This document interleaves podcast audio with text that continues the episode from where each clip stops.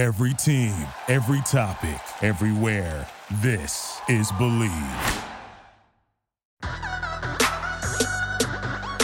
Well, the title of this episode is It's Been a Year, and that could be taken in a couple of different ways. We'll explore that, plus all things Stanford Hoops, on this episode of the Treecast with Troy Clardy, presented by the Believe Podcast Network. Great to have you with us Tuesday, March 9th. 2021. Hope you're having a great week so far. Hope you're staying healthy and staying sane and masking up.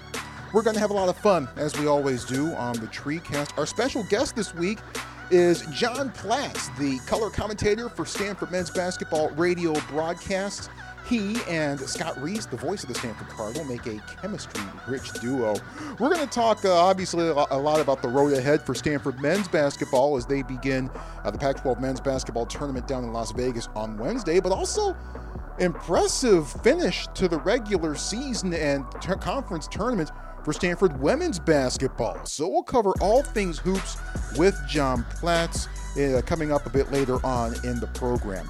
You'll also hear from Stanford men's basketball head coach Jerod Haase as one of our three things you need to know around Stanford athletics. So a lot to get to here on the show. And, and, and even though the Treecast has been going for almost six years now overall, it was one year ago today, March 9th, that we posted the first Treecast on the Believe Podcast Network. Few things have happened since then, no? we will uh, we'll definitely dive into that a bit later on in the show. Uh, Troy Clardy here in my 28th year of uh, following Stanford sports. You can uh, follow me on Twitter at Troy Clardy. Last name is spelled C L A R D Y. Troy Clardy. Last name is C L A R D Y. Pac 12 Network play by play announcer and knee deep in everything right now with everybody playing and everybody going soccer, baseball, softball, lacrosse. Those are the four things that I'm juggling for the next few weeks. And uh, super glad to be back in that spot, especially after all we've been through over the past few months. So, looking forward to getting into that, plus everything else that we have on this installment of the Treecast for you. But first, of course, it's the NCAA tournament. It's the most wonderful time of the year if you're a basketball fan. And of course, Bet Online is the fastest and easiest way to bet on all your sports action. NBA in full swing, college basketball heating up. Tournament is coming, so the so is the $100,000 bracket madness contest. As Bet Online is the spot to be for all your bracketology needs. Bet Online has you covered for all the news, scores, and odds. It's the best way to place your bets, and it's free to sign up. Head to the website betonline.ag or use your mobile device to sign up today and receive your 50% welcome bonus on your first deposit. BetOnline, your online sportsbook experts. Let's hop into it. Three things you need to know right now around Stanford athletics. Let's begin with number one. And first off, congratulations to Stanford women's basketball. The Cardinal wear the crown as the Pac 12 champions as they won the conference tournament in Las Vegas last weekend. Decisive wins over USC and Oregon State to start, then a dominating showing against UCLA in the Pac 12 final, beating the Bruins by 20 and avenging one of Stanford's only two losses so far this season. Kiana Williams with 26 points this time around against the Bruins. Her reaction to the Cards' road to the conference title. Felt like we were on a road for forever, those nine, ten weeks, but but we stuck together um, and we, we really leaned on each other. Um, it was hard at times, you know, living out of a suitcase, living out of the hotel rooms, but we wanted to play so bad. Uh, we just had to make certain sacrifices. So to, to win the regular season and then to come here and back it up with the uh, tournament championship, um, just says a lot about how tough we are, and uh, I'm super excited how how we bounced back from that UCLA loss. Um, you know, I, we were watching film uh, yesterday, and a- after that um, Oregon State game, I was just getting frustrated and little things that we didn't do, and I'm, I'm glad we fixed them tonight. Yeah, going back to that loss to UCLA back in January, if you remember that game, it was super frustrating. The Bruins killed Stanford on the glass especially late in the fourth quarter. I remember talking to Tara Vanderveer uh, the very next day after that game, and uh, she wasn't thrilled. Stanford hasn't lost since. He's the key, but there's also Cameron Brink, Anna Wilson, and Lexie Hull. Those three are everywhere. Haley Jones, Fran Belibi. Man, this this team is loaded for the tournament. Cardinal are number two in this week's poll, and, and some bracketologists have Stanford as the number one overall seed. How far can the card go? Can they finish it up at the very end in San Antonio? Can't wait to find out. Let's get to number two. Well, meanwhile, Stanford men's basketball ramping up for its conference tournament, also in Las Vegas. First opponent, Cal, on Wednesday at 7 p.m. You might remember Stanford met Cal in last year's Pac 12 tournament. Then again, I wouldn't blame you if you forgot it. Health, as usual, an issue with Stanford. Oscar da Silva is day to day. Jerod Haase says that uh, Oscar does want to play, and it's within the realm of possibility that he plays. So that's good news, but it all depends on how, how Oscar looks in practice leading up to this. He does anticipate Bryce Wills and Daejon Davis being okay to go. Now, a month ago, Stanford's NCAA tournament resume looked pretty good. Now, er, Stanford's 14 and 12 heading to Vegas, and Jerod Haase looks at Stanford's tournament resume to this point. Obviously, lots of wins would help. Um, you know, the one thing when you look at our resume, it's probably, when you look at holistically, it's probably unlike anybody else, um, partly just because of the situation we were in, uh, you know, being uh, away from Maples away from home, away from uh, Stanford for so long. And then also the injuries. Again, I've already mentioned, I think just their original starters for the season, um, you know, who we played pretty well against Alabama that first game of the year with, these five guys as starters. Um, and then in the conference season, again, we're over 30 games, uh, individual games that those guys have missed. And so the instability has, has been challenging, um, and we haven't had a cohesive group. I think one of the questions is, would we have that going in the NCAA tournament? Uh, and I'm hopeful, and I'm thinking the answer would be yes. But the reality is, we we are going to need to take care of business on the court. But I do think we have a uh, an interesting story. Uh, I think we've proven that we can be a heck of a team. I also think we've we've had a lot of adversity and a lot of challenges. Uh, and while we haven't responded well every single time, I think there have been a number of times, and more than not, that we have responded pretty well and shown that uh, we are very, very capable. Yeah, we'll see what happens, but no doubt Stanford probably needs multiple wins in Las Vegas this week to get a crack at the big dance. Meanwhile, shout out to the Cardinal getting some conference accolades as announced earlier on Tuesday. Congrats to Jaiden Delaire, named Pac 12's most improved player of the year, Oscar De Silva, who made all Pac 12 first team and the Pac 12's all defensive team, and Ziaire Williams, named Pac 12 all freshman team honorable mention. Delaire was also named All Pac 12 honorable mention. Let's wrap up three things with number three.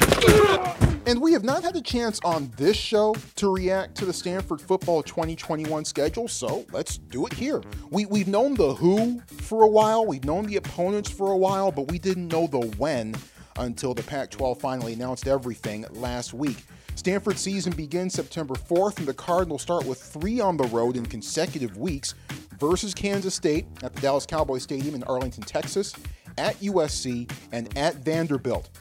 That means seven straight road games for Stanford, bridging back to the 2020 season. That's that's got to be a record. No, they're gonna they're gonna put on those white uh, those, those red uniforms rather uh, for the home opener and go, God, what, what are these? We're used to wearing this color scheme. Oh, okay, all right, all right, that's cool. Let's go. Uh, that home opener is on September 25th against UCLA. Oregon comes to the farm the following week, then a road trip and a short week for a Friday game down at Arizona State and a plane ride to Pullman the following week. Card get the bye before firing things up again on October the 30th when they host Washington. Then another Friday night game, this time at home against Utah on November 5th. One last road trip to Oregon State. Then big game at Stanford November 20th and Notre Dame at Stanford on November 27th. Only one team in all of college football is playing all Power 5 opponents in every game this fall. You guessed it, the Stanford Cardinal. SEC schedule makers would faint at that notion. They need their fainting couches for that. Uh, the, the one game, intriguing slate top to bottom, and, and, a tough slate and a challenging slate in a lot of ways. But, but, but the one game that jumps out to me October 8th at A State.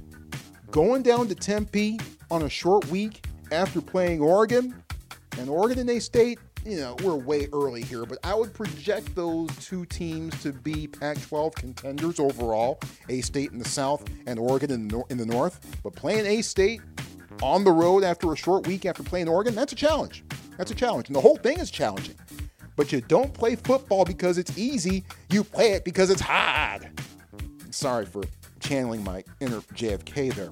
Uh, so there it is, the Stanford Football 2021 schedule. And uh, hopefully it's the only version of the schedule that we need. Those are three things. We'll talk to our special guest for this week's show, John Platz of the Stanford Radio Network, coming up in a few minutes. But but first, I want to I want to go back a little bit, and and I remember walking out of Maples Pavilion on March 7th I just finished calling the Pac 12 Wrestling Championships, and, and quite frankly, there was a pretty eerie feeling over the entire event.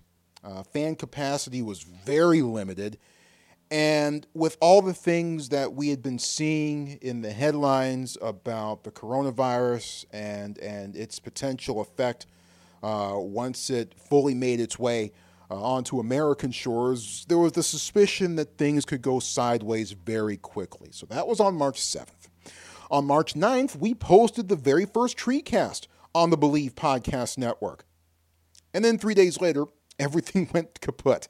I remember uh, I was supposed to talk to uh, uh, Stanford women's lacrosse head coach uh, Danielle Spencer. I had both of Stanford's uh, matches to call that week. Uh, and the, that, that morning of March 12th, and about maybe about 45 minutes or so before we were supposed to chat, we started to get some rumblings that that things were not going to go off as planned. And Danielle and I are, are emailing each other, hey, are we still doing this? We don't know. If you hear anything, let me know. Okay, no problem. And then about 15 minutes before we were supposed to chat, everything, uh, everything, uh, or at least the, the, the lacrosse games got uh, canceled. And then by the afternoon, the entire plug had been pulled. Since then, it's been a year. And it's been a year. I'm not going to rehash everything that we've all had to go through over the past year. You're probably well aware of it all. We're all going through it together, and I've I've covered that ground, I think, on on other episodes. But but right now, one year later, to me anyway, things feel like things feel like they're trending in the right direction. Been super busy myself the past couple of weeks with Stanford soccer and baseball and softball and lacrosse. Uh, my Pac 12 network spring slate fired up last week. Super grateful for that. Um, there are no fans allowed in the stands as I say this, but but that could be changing for the better very soon. And above all, for me, it, it's great to be back in stadiums, watching games with my own eyes, calling games, talking to coaches, all of those things. As you know, especially those of you who listened to the TreeCast all through this past summer, I- have really had my reservations about playing and holding a competition through a global pandemic. And I, have I've had questions as to whether it's the smartest, safest, and responsible thing to do. Now, has this process been perfect? No. No, it hasn't. Did every game go off as scheduled? No. No, it hasn't. Has everyone had the right answers at all times? No. No, no one's batting a thousand here. But by and large, it's gone better than I thought it might. And we know more much we know much more about things now than we did in the summer. Though the long-term effects of this thing are are still to be determined both physical and psychological. But we know more now now than we did in the summer. That that's a good thing. We're playing even the non-revenue sports, something that didn't seem certain as, as recently as early to mid January, and, and we seem to be doing it safely. That's a good thing, too. Oh, and there is a vaccine. Several of them, as a matter of fact. Go get yours if you haven't already and have the opportunity to do so. Now, specifically with Stanford, because the restrictions there have been much more severe and stringent, and the obstacles, uh, the hoops uh, that they've had to jump through to compete have been have been cer- certainly more daunting than just about anywhere else in the country. So, cert- specifically, this what I'm about to say applies to Stanford in particular. But I'm grateful for the efforts of everyone who worked to get to this point. Not just the decision makers, but the problem solvers, because those can be two completely different groups of people. I'm grateful for the, the student athletes because, man, they've been put through the psychological ringer the past year. And they've had to do much of it on their own. And I'm grateful to see, you know, my Twitter timeline full of broadcasting friends and colleagues who are back calling games again.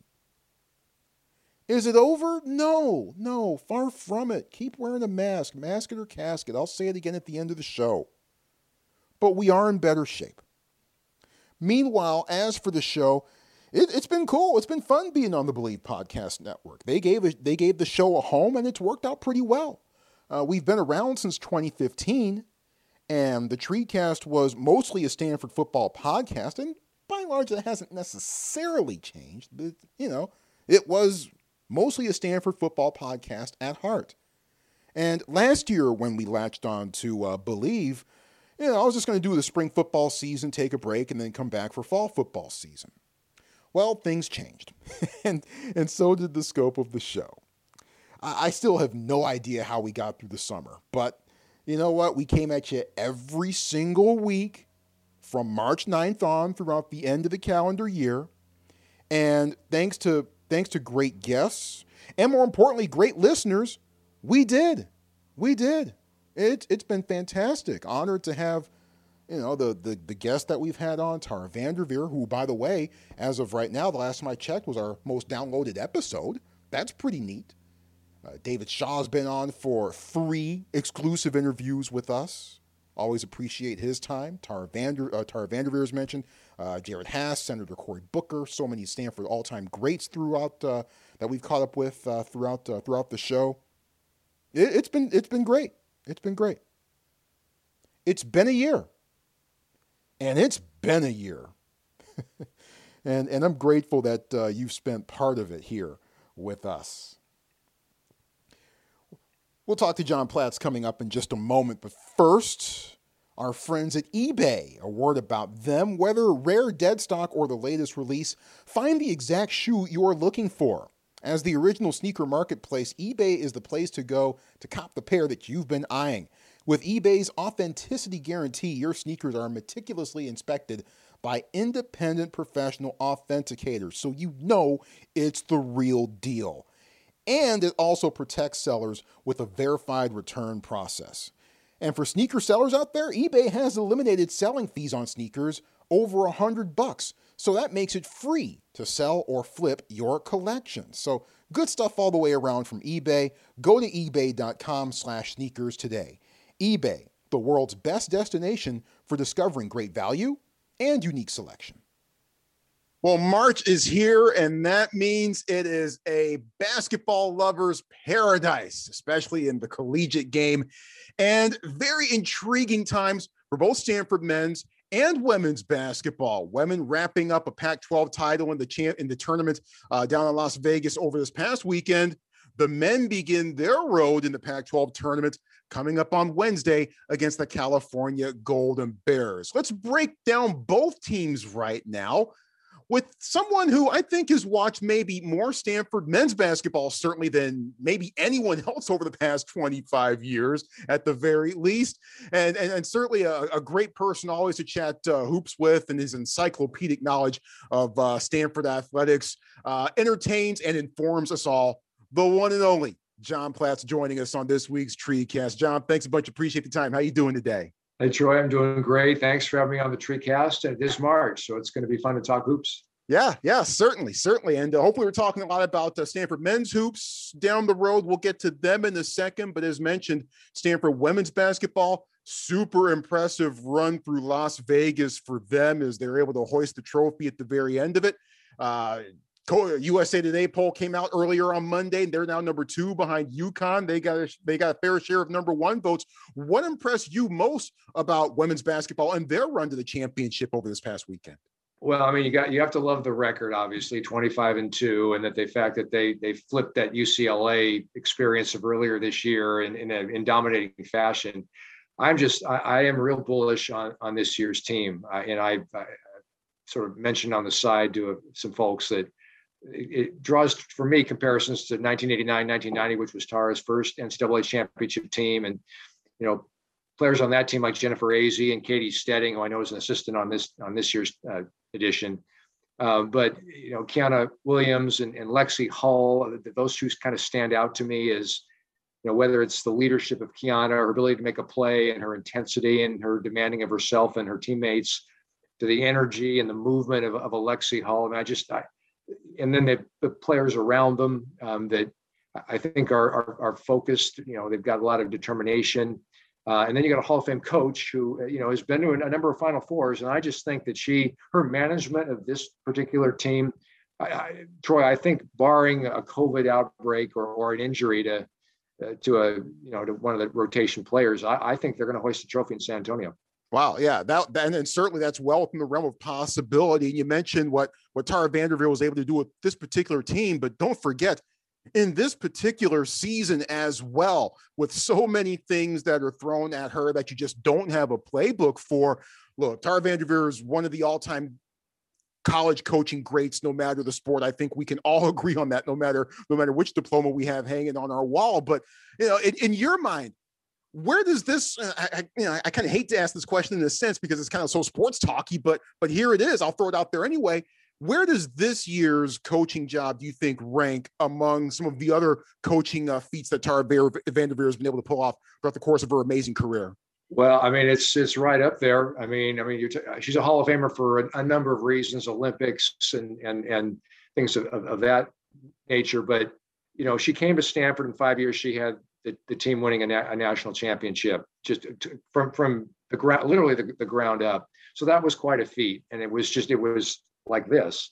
Um, but you mentioned this year and all the time on the road, and you know the, the team just doesn't seem to have been phased by it. They you you watch them on television, and they're they're just I mean they are concentrating, they're on task, they're they're moving, and she the way that she's managing. I mean, you know, I, I sometimes watch for coaches over coaching or you know you know a, a, scowl or something I, I i i'm not i don't have a camera on her but i just i love the way that she's handling this group and I, you know i I admire her not only for her accomplishments and her intelligence in basketball, but I, you know, she she tweaks things around the edges. I think as the years go by, and you know, as a new generation of women, young women come uh, with different skill sets, maybe more physical talent than she's ever had in certain ways.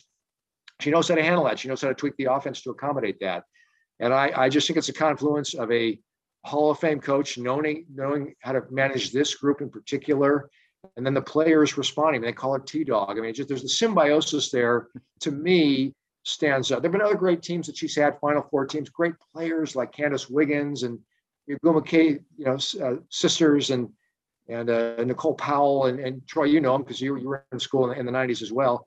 Uh, but but this this is this is like the, that 89-90 team where there was no superstar, but except for Azzi, you know, the, the accolades she got, but she wasn't right. 23 points a game uh, like some later additions, but just the, the, the pieces, um, they all, there's a symbiosis to them. And I'm, I'm looking forward to this March with them. I look, there's going to be a game or two where Kiana maybe has to hit a shot or they're going to have to come from behind. Not going to be easy. And they could, they could, they could, they could tumble, but I, I, like I said, I, have watched I watched them every year, and, and there's something about this year that really has me thinking it's going to be a, a nice finale in San Antonio. Yeah, gotta like their chances. Oh, by the way, Cameron Brink has really developed as a player throughout the course of the entire season. She's been she's been super amazingly fun to watch as uh, Stanford women's basketball has been throughout much of the season.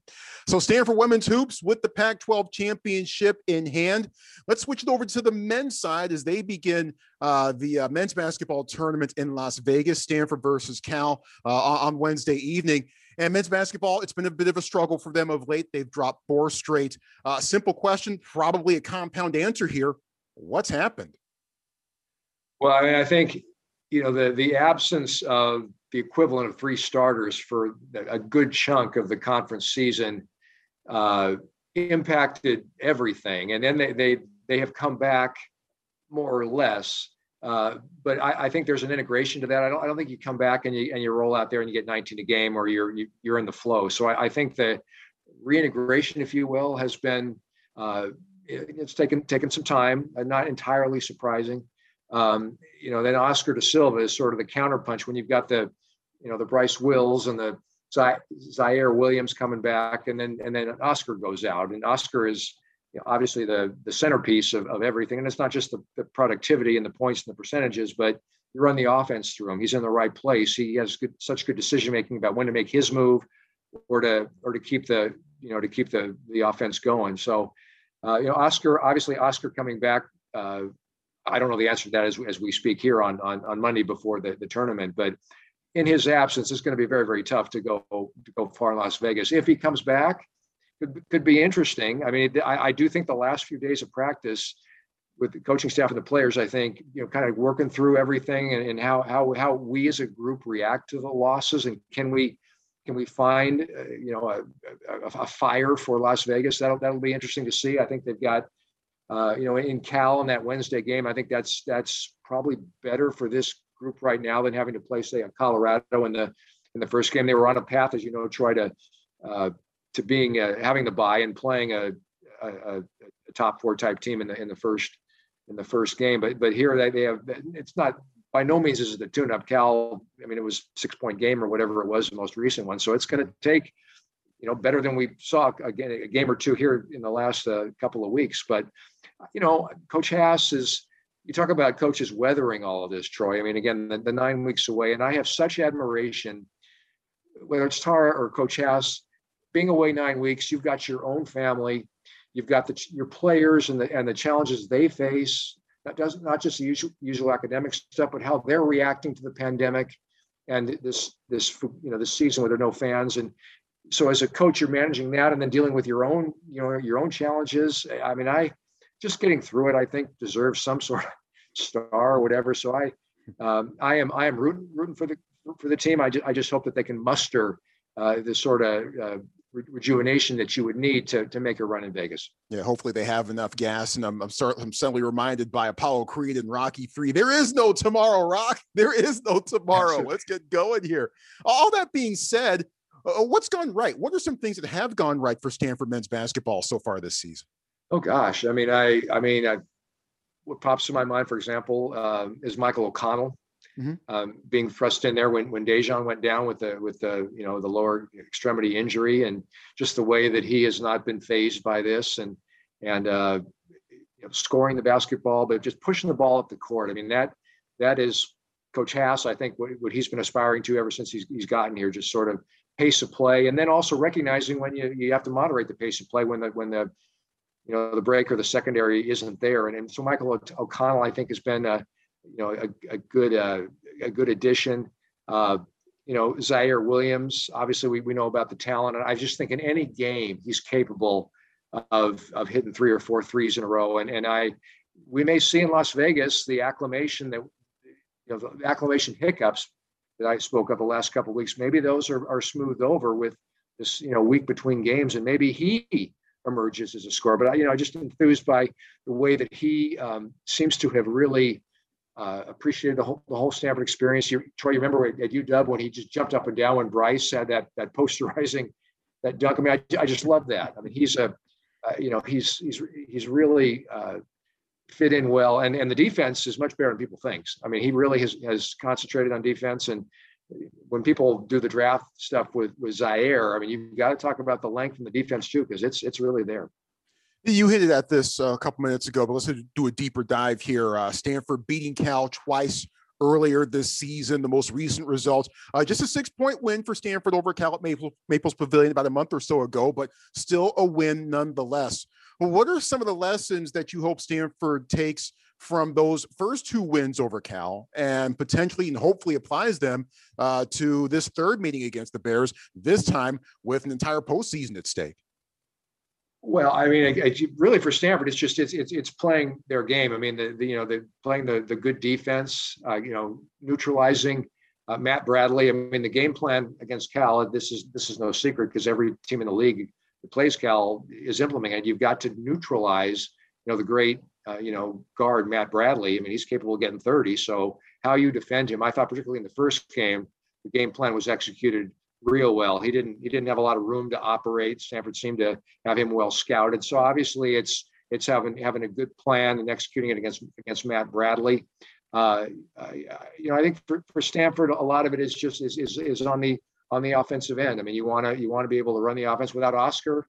It's difficult now. If Oscar plays, Cal, I think is a very favorable matchup uh, for for Oscar to be able to do his stuff. You know, another player that I should mention in response to your last question is Jaiden Delaire. I mean, what a year mm-hmm. Jaiden Delaire has had. I mean, he is a for most of the back half of the year, he's been in the top 15 in both you know scoring and rebounding. I mean, he's just been fabulous. He's taken a huge step this year. I think Jaiden can get a lot of work done against Cal. So, you know, if De Silva is healthy uh, and, and Delaire continues to do what he's done throughout the conference season, I mean that that just open open that opens things up when those guys are able to operate in the half court. I mean, you throw the transition opportunities that O'Connell and Ziaire, you know, Wills, you know, others can can provide. I mean, I, again, I, I think that if, if Stanford has has found something, you know, energy wise, something about uh, about kind of what we want to accomplish down there, the, the mental part of it, I, I do think that it's possible, you know, for Stanford to, to, to make a run. But it starts with that Cal game, and I think you you acquire a lot of confidence if you play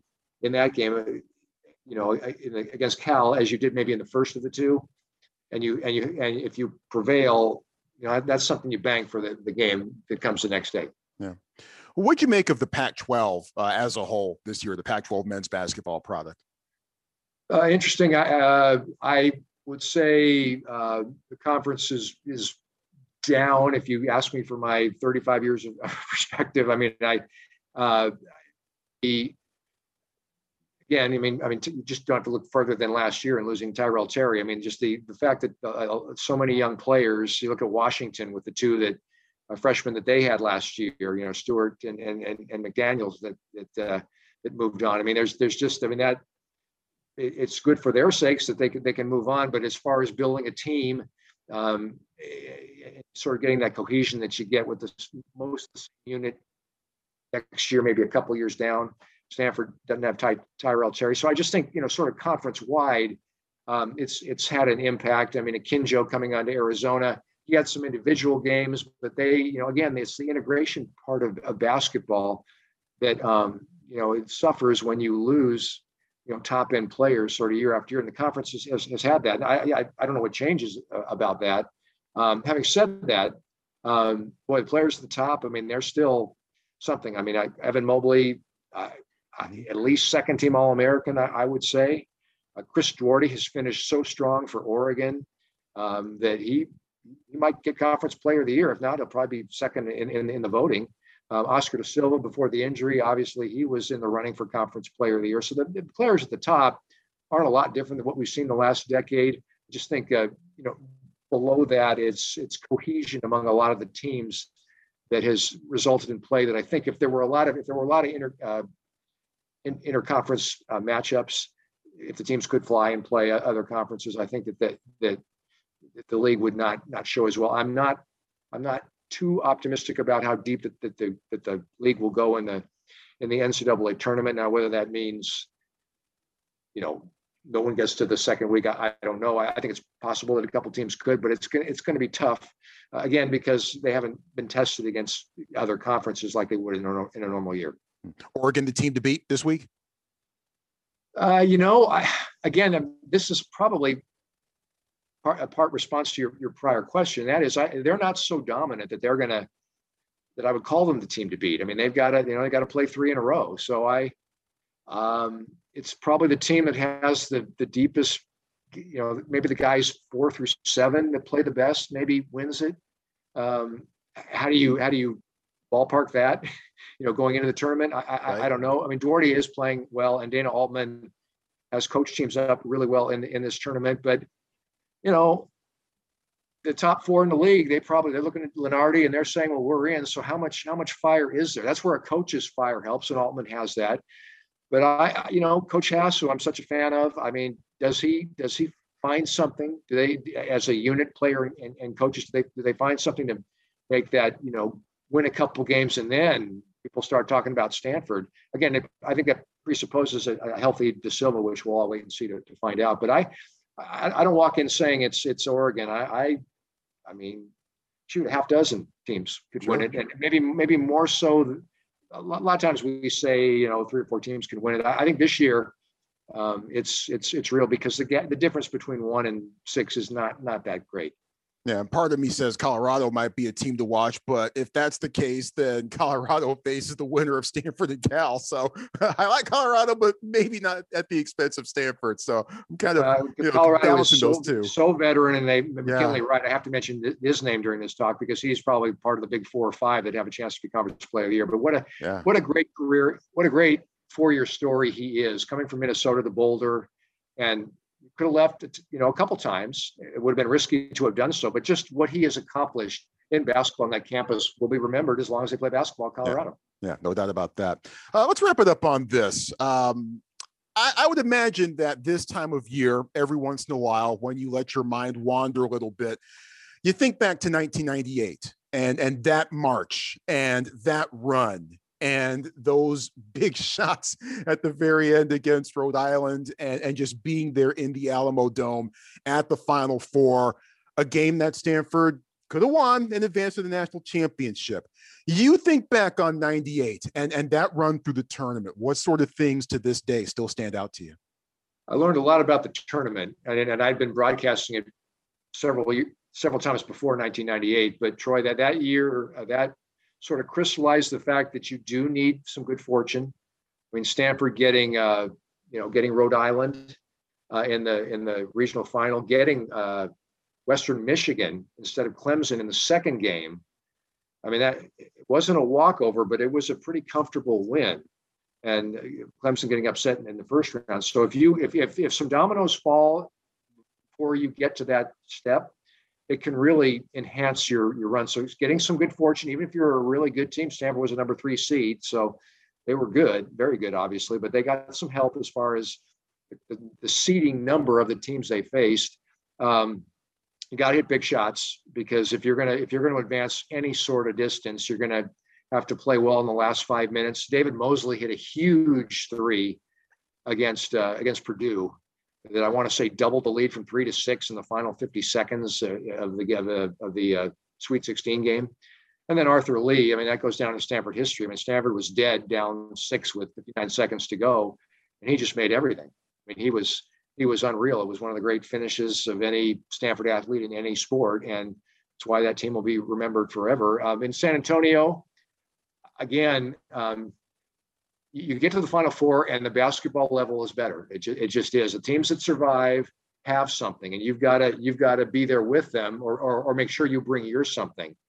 And stanford jumped out i think to an eight nothing lead and uh, we're feeling really good but then kentucky sort of even when they don't seem to be playing well come, uh, come back. But to you know to, to be so close there at the end i mean one point you know what how can you how can you complain I'm sure the players relive it because they're thinking, oh man, we could have got to the final and who knows then. Uh, but uh, getting to the final four, that is a mark of distinction for a coach and a program. Whether you whether you don't win a game at the final four, you make. Troy, man, you you, know, I mean, it's a it's a badge of distinction to win four to get there. To say you're a Final Four team or a Final Four coach, that has weight.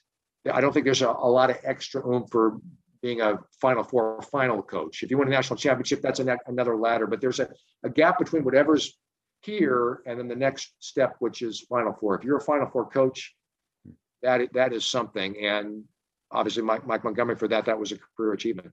Yeah, it was an, it was an amazing run. Puts a smile on my face every time I think about it. I hear you and Murph taking us all through it. Good times, good times hopefully good times ahead for Stanford women's hoops and for Stanford men's hoops as well. Uh, women waiting to see where they go in the bracket, while the men have work to do in Las Vegas to see what they can do to make a big push this March. Who will be watching things specifically on the men's side, but also on the women's side a little bit too but he'll be but he'll be on the radio call with my man Scott Reiss as well. John Platz will be with the Stanford men's basketball squad every step of the way. John, always appreciate the time. Thanks a bunch best of luck. Stay healthy. Best of luck to the squad, and I'm sure we'll be able to talk again soon. I, I can't wait. I can't wait for the men's thing to begin. I'm, I'm rooting so hard for them, even though the broadcast may not reflect uh, the, the full extent of my partisanship. But but go Stanford men and go Stanford women for sure. Yes, indeed. Yes, indeed. Our thanks again to uh, John Platz for joining us. Always appreciate uh, him stopping by and breaking it all down with us. Every time I see John Platz, I know I'm in a good place. I know I'm either at Stanford Stadium or Maples Pavilion or someplace where Stanford is uh, getting ready to compete. So uh, even though this was done via Zoom, always great to see my man John Platz and uh, uh, good stuff, good stuff as, as usual. Whenever he's uh, talking basketball and, and and breaking down the things that it might take for for Stanford to hopefully make a run this week down in Vegas. And you heard, you know, we had Casey Jacobsen, Stanford men's basketball great, uh, on the program uh, last month, and he was noting all the injuries that Stanford was suffering from, and when those guys came back, you know, he said when when when those guys get reintegrated into the process and into the team, he said it's either going to be clunky or it's going to be awesome. It's skewed more towards clunky, unfortunately, and of course Oscar da Silva not being able to go the last uh, few games. That's been that's been the real big issue for Stanford. It seems uh, certainly most recently anyway. But who knows? Stanford puts together a deep run. Do they need to win this tournament to make the tournament? Mm, that's my suspicion, yes. But, you know, let's see. Let's see how far Stanford can go. And hopefully the Cardinal can, can put it together with everything on the line and go forward from there. You want to respond to our chat with John Platz or anything that we've discussed on the show. As always, I welcome your thoughts. The best thing to do is to hit me up on Twitter and give me the hashtag TreeCast. Hashtag TreeCast is the best way for me to see your thoughts on Stanford hoops, men's and women's, Stanford football, Stanford sports, anything on your mind. I always welcome uh, your, your thoughts and uh, your input along the way. Hashtag TreeCast on Twitter. And we'll come at you next time. I, I think we're on track to be coming at you uh, next week. Uh, we've been irregular um, on an irregular posting schedule uh, so far this new calendar year in 2021. Um, it's been a while since we've since we've been here, so my apologies for that. But uh, I think we're on track to be coming at you again next week. Cannot wait for that. Our big thanks, of course, to our special guest John Platz of the Stanford Radio Network. But of course, our biggest thanks going out to you for joining us and being a part of the show. Don't drink and drive. If you do, you're the dumbest person on the planet. And I said it before in the show. I've said it at the end of every show since, what, spring, right? And I'll say it again here mask it or casket. It's that simple. We'll talk to you next time. Thanks again for being with us here on the TreeCast with Troy Clardy, presented by the Bleav Podcast Network. Thank you for listening to Bleav. You can show support to your host by subscribing to the show and giving us a five star rating on your preferred platform. Check us out at Bleav.com and search for B L E A V on YouTube. You know, when you're listening to a true crime story that has an unbelievable plot twist that makes you stop in your tracks? That's what our podcast, People Are the Worst, brings you with each episode. I'm Rachel. And I'm Rebecca. We're identical twins who love true crime cases that make you say, didn't see that coming, and we hate the people responsible for them. Listen to People Are the Worst now on Apple, Spotify, or wherever you get your podcasts.